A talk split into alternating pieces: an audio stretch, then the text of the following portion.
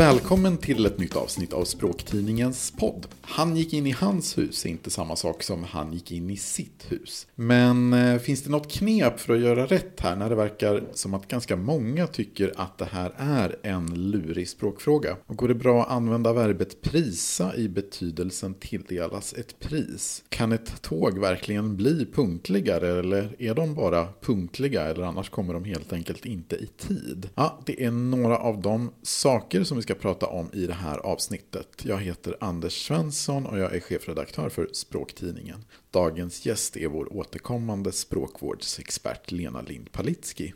Hej! Lena, lektor i svenska vid Stockholms universitet är din titel, dessutom språkkrönikör i Svenska Dagbladet. I din forskning så har du ägnat dig ganska mycket åt synen på vad som är rätt och fel i språket och attityder till språk. Varför är just det här frågor som intresserar dig? Alltså språket är ju ett maktmedel på jättemånga sätt. Dels i hur vi använder språket, att vi kan använda det för att utöva makt och så. Men också det här med att vi använder det som ett maktmedel i att vi delar in det i rätt och fel. Det finns ju egentligen inga rätt och fel i språket. Det är bara att vi, språket är ju överenskommelser och konventioner och normer. Vi har kommit överens om att vi pratar på ett visst sätt för att vi ska förstå varandra och så. Och vi har för det mesta en samsyn på hur vi använder språket. Men det finns ju egentligen inte rätt och fel, allting kan ju liksom ändras. Och ändå så använder vi det för att utöva makt över andra. Att vi säger att nej men jag har rätt och den här andra människan har fel i sitt sätt att använda språket. Och att vi tillskriver människor egenskaper för att de kanske använder språket på ett annat sätt. Och det där tycker jag är ganska spännande. Och att språket också är så förknippat med identitet. Att sättet du använder språket på och sättet du också rätt rättar andra språk säger så otroligt mycket om vem du är, var du kommer ifrån, men kanske att det säger mest om vem du vill vara eller vart du är på väg.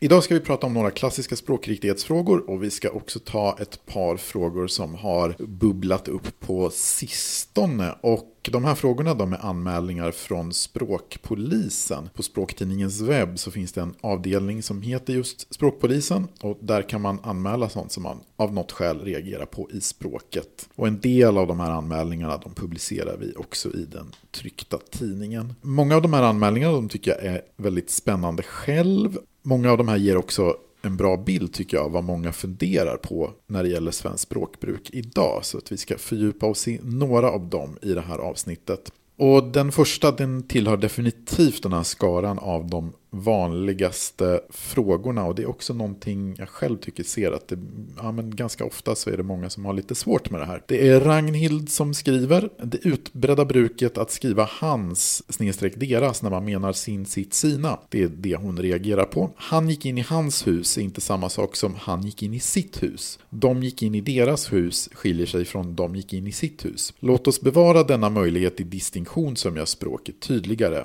Han tog hans kläder är kanske inte alls en uppskattad handling, skriver Ragnhild. Och det här är ju som sagt inte helt ovanligt att man ser att det blir lite tokigt här ibland. Finns det något knep man kan ha för att göra rätt här? Alltså både ja och nej. Det finns ju absolut knep för att göra rätt. Det finns grundregler. Men sen ska man också veta att, att här har det funnits variation i flera hundra år. Det har aldrig varit så enkelt att det är bara på det ena eller andra sättet. Men grundregeln är ju att sin, sitt, sina, det pekar på subjektet i satsen. Hon tittade på sin TV till exempel. Där ska det vara sin, för att hon är subjektet i satsen. Medan om det pekar på objektet i satsen så använder vi hennes. Hon tittade på hennes TV. Då kanske det är hennes systers TV till exempel. Men sen finns det också fall där det faktiskt går bra med båda formerna. Om man till exempel säger Kalle såg sjukdomen bryta ner sin bror så skulle man också kunna tänka sig att det är Kalle såg sjukdomen bryta ner hans bror.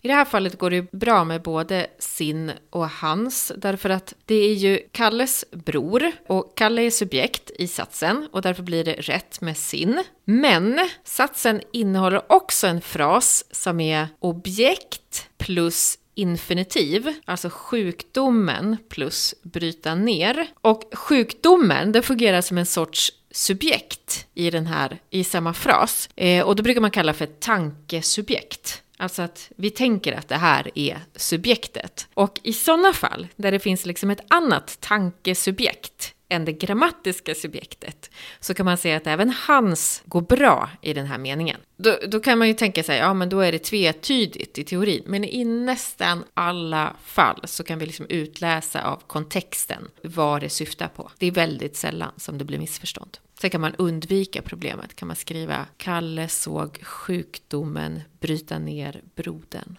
Men som du sa här, i, i vissa fall som i eh, hon tittade på sin tv, hon tittade på hennes tv. Där finns det ju så att säga någonting som ja, men betraktas som väldigt tydligt rätt och fel idag. Men som sagt, det här är ju någonting där man, ja, men man anar åtminstone att det kanske har varit så länge, men det är ändå någonting i språket som vissa tycker är lite svårt att hålla rätt på. Jag tänkte i vissa fall så, vi pratade här för några avsnitt tillbaka av vår podd, så pratade vi om var och vart. Och det är också ett område där det länge funnits variation, kanske alltid. Och där man kanske skulle kunna tänka sig att språkvården skulle kunna ändra fot, att man skulle börja tillåta att de här orden används. Så man slopar den här dis distinktionen mellan var och vart. Möjligen så skulle en förändring ja, men vad gäller av synen på vad som är korrekt med var och vart kanske skulle kunna vara på gång. Men kan man tänka sig någonting liknande här? Känns det som att språkvården idag eller inom överskådlig tid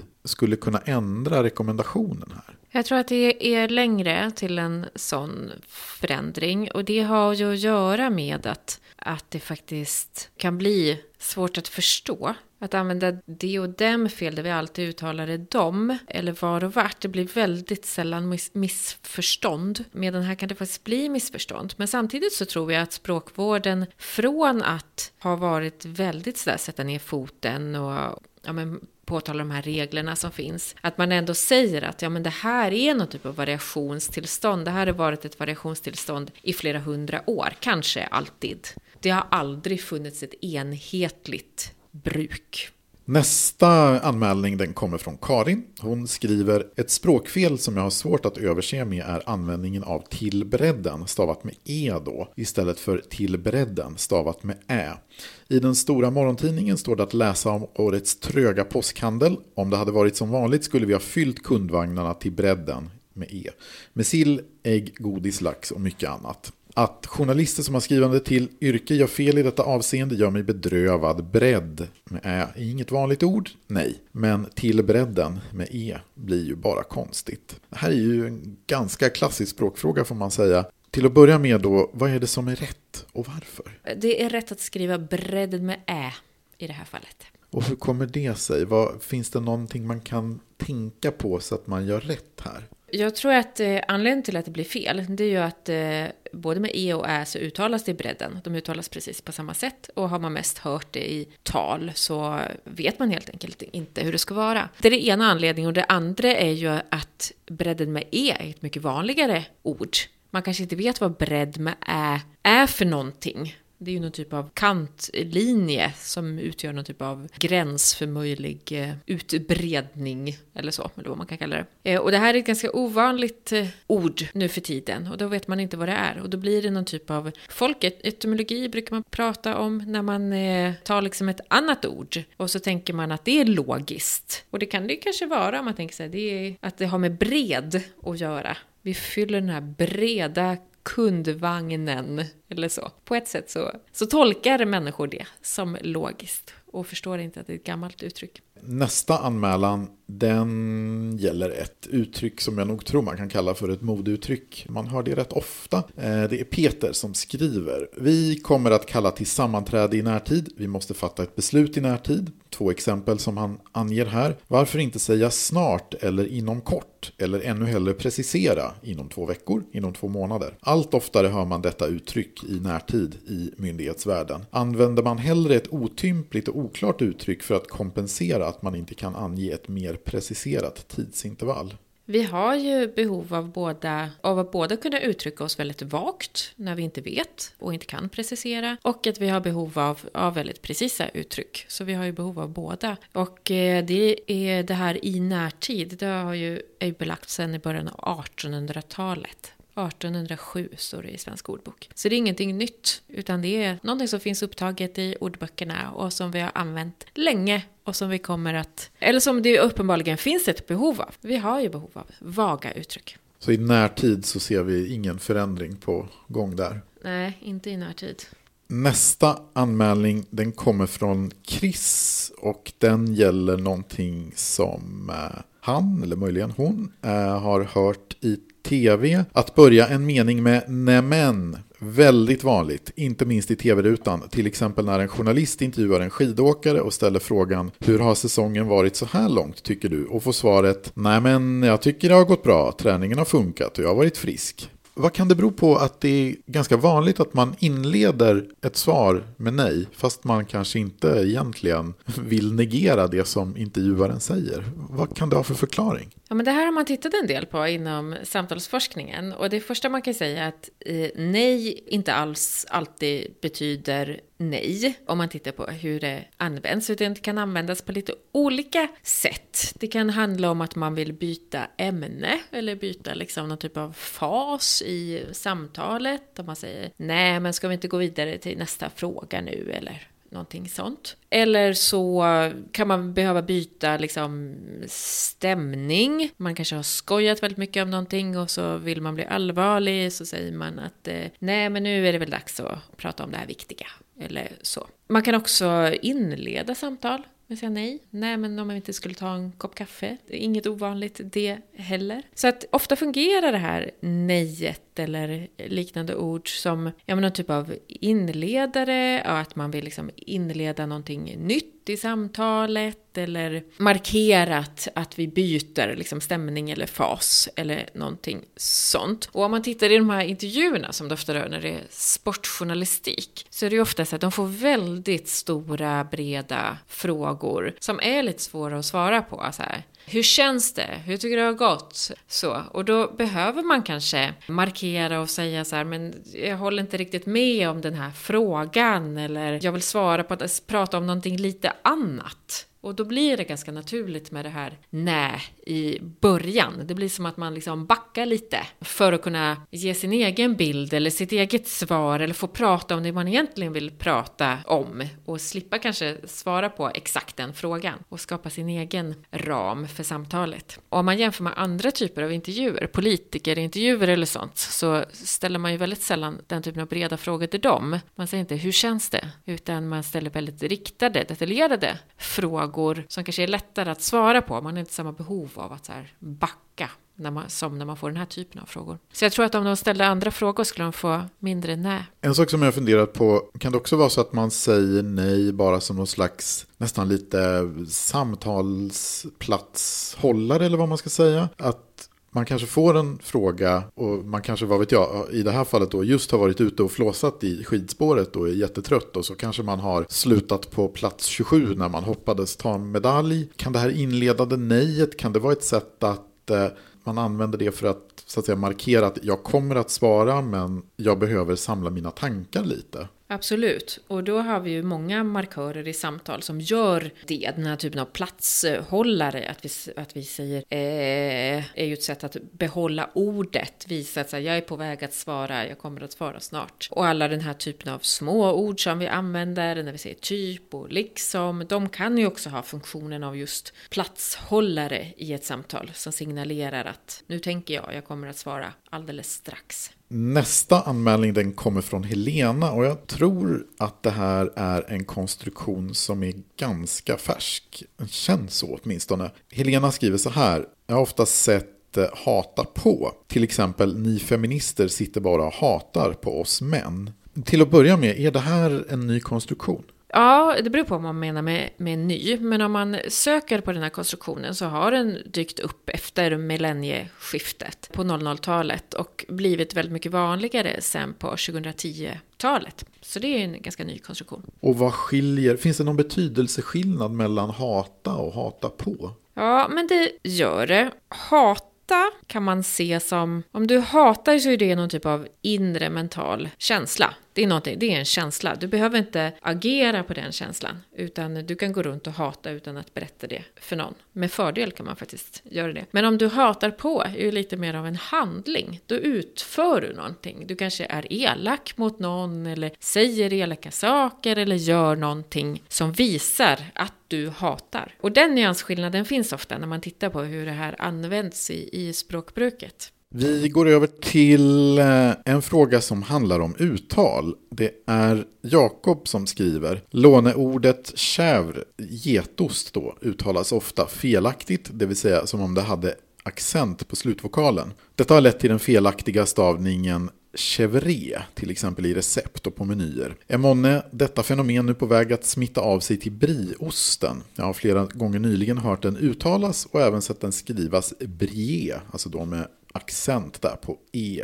Och hur är det med uttalet här egentligen? Till att börja med, det här är ju om vi pratar uttalsirritation i svenskan så tror jag att den här franska getosten är en av de hetaste uttalsfrågorna kan man väl säga. Till att börja med, vad är det rätta uttalet här? Och nu blev det ju som press på mig att jag ska kunna någon typ av franskt uttal. Men chèvre är ju det rätta uttalet, inte chèvre. I alla fall i Frankrike får man ju säga. Det är ju intressant det här när vi lånar ord. Ska vi uttala den som, de görs på, eh, som man uttalar dem på ursprungsspråket eller ska vi försöka försvenska det? Och gamla lånord uttalar vi ju ofta eller oftare på något typ av svenskt sätt. Vi säger Paris och inte Paris och sådana saker. Vi säger London. Men nu för tiden så ställs det nog högre krav, tror jag, på att vi ska uttala orden som, de gör, som man gör i ursprungsspråket. Vi tar en till uttalsfråga. Det är Björn som skriver. Södermanland eller Sörmland? Vilket är rätt? Sörmland låter för vardagligt i massmedia. Vad tycker du? Är det för vardagligt? Personligen tycker jag nog inte det. Jag skulle säga att Sörmland är väl vanligare och det man säger. Och om man tittar på olika officiella källor, när det till exempel står om Sörmland i olika källor, så står det nästan alltid Södermanland, även kallat Sörmland. Alltså det är väldigt vanligt även i skriftspråket. Det är ingenting som vi bara använder i tal. Och sen finns det också i, i officiella beteckningar som Region Sörmland och Sörmlandstrafiken till exempel, heter det. Så att det där kan man ju tycka olika om, men ganska mycket talar för att, eh, att det är så pass etablerat så att det inte skulle ses som för vardagligt. Ja, för det blir ju onekligen lite konstigt om man skulle börja uttala Sörmlandstrafiken som Södermanlandstrafiken, om det är så bolaget heter. Ja, absolut blir konstigt. Katarina skriver, hon säger så här, osäker på om detta hör hemma under språkpolisen. Det tyckte väl vi här då uppenbarligen att det gjorde. Eh, det är närmast en observation jag gjort som rör verbet prisa. I min värld betyder prisa lovorda, ära, berömma. Jag har märkt under den allra senaste tiden att prisa har börjat användas i betydelsen tilldela ett pris, vilket är en helt ny betydelse som inte så vitt jag vet har använts tidigare. En kommentar till det tack.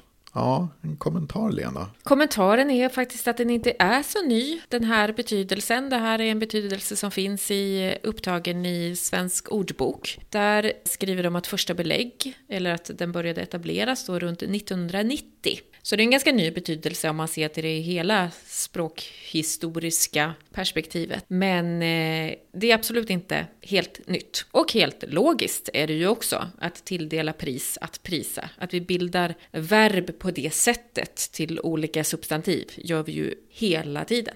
Sen så har vi Karsten som skriver, varför säga kontantfritt när det inte är fritt? utan istället förbjudet att använda kontanter. För att undvika missförstånd borde man säga kontantlös i analogi med till exempel spårlös eller vettlös. Håller du med Karsten här? Ja, borde vi snarare säga kontantlöst än kontantfritt? Jag tror ju sällan att det, att det väcker någon typ av missförstånd faktiskt. Vi har ju också andra ord som till exempel rökfritt. Det betyder ju inte att det är fritt att röka utan att det är fritt från rök. Men det är lite rörigt i svenskan ibland vilket ord som bestämmer vilket i för och efterled och att det faktiskt är lite, att det skiftar. Det finns ju andra sammansättningar där det inte är helt logiskt i vilken ordning saker och ting kommer. Om man tar glasögon så är det ju inte ögat som är av glas. Det kanske hellre skulle heta ögonglas. Vi har kommit fram till den sista sista anmälningen som vi ska ta upp i det här avsnittet av vår podd. Det är Bengt som skriver. Vi hörde nyss på rapporten företrädare för järnvägen säga att tåg har blivit punktligare. Hur går det till? Punktlig i detta sammanhang betyder att komma och avgå i rätt tid. Hur kan det göras i högre grad? Ja, hur går det till egentligen när någonting kan bli punktligare? Då tror jag att man tänker sig att punktlig är lite av en skala. Att man kan vara mycket punktlig, kan vi ju säga till exempel. Och man kan vara ganska punktlig. Och att vi kan använda den typen av uttryck tyder ju på att vi ser punktlig som, som en skala. Vilket också innebär att man kan bli punktligare. Vi kan komparera det på det sättet. Ja, men så vi har ju rätt många adjektiv, men som död, tom, full, gravid, steril och i det här fallet då punktlig. Som sagt, man kan ju, precis som Bengt är inne på, man kan ju absolut tänka sig att punktlig, antingen är man det eller så är man det inte. Att det lite utes, ja, det punktlig är någonting som utesluter någonting annat. Men eh, fungerar alla adjektiv på det här sättet? Det är ju skillnad på olika adjektiv.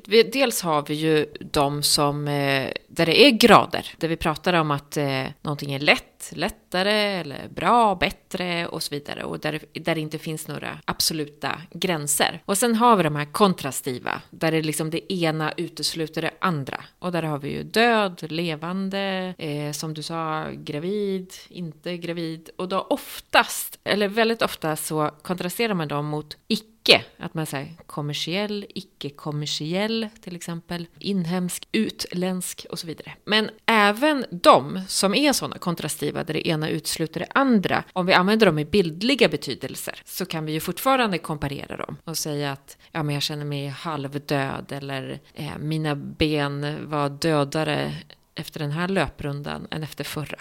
Eller så. Och då är det ju en bildlig betydelse. Och på det sättet så kan man använda även dem som någon typ av graderbara adjektiv. Tack så mycket Lena Lind Palitski och tack till dig som har lyssnat. Språktidningens podd är tillbaka med ett nytt avsnitt om ungefär en månad. Om du gillar det du har hört och vill skänka en slant till podden så kan du swisha ett bidrag till 123 157 9937 Alltså 123 157 9937. Kom gärna ihåg att prenumerera på Språktidningens podd i din poddtjänst och följ oss gärna i sociala medier. Vi finns på Facebook, Twitter, Instagram och LinkedIn. Där får du också information om när vi släpper nya avsnitt. Om du har synpunkter på podden så kan du mejla mig på anders.spraktidningen.se. Och i varje nummer av Språktidningen så har vi en hel avdelning med frågor och svar om språkriktighet, namn, dialekter och mycket mer. Så att om du är nyfiken på Språktidningen och vill teckna en prenumeration så kan du gå in på språktidningen.se. Tack så mycket och på återhörande.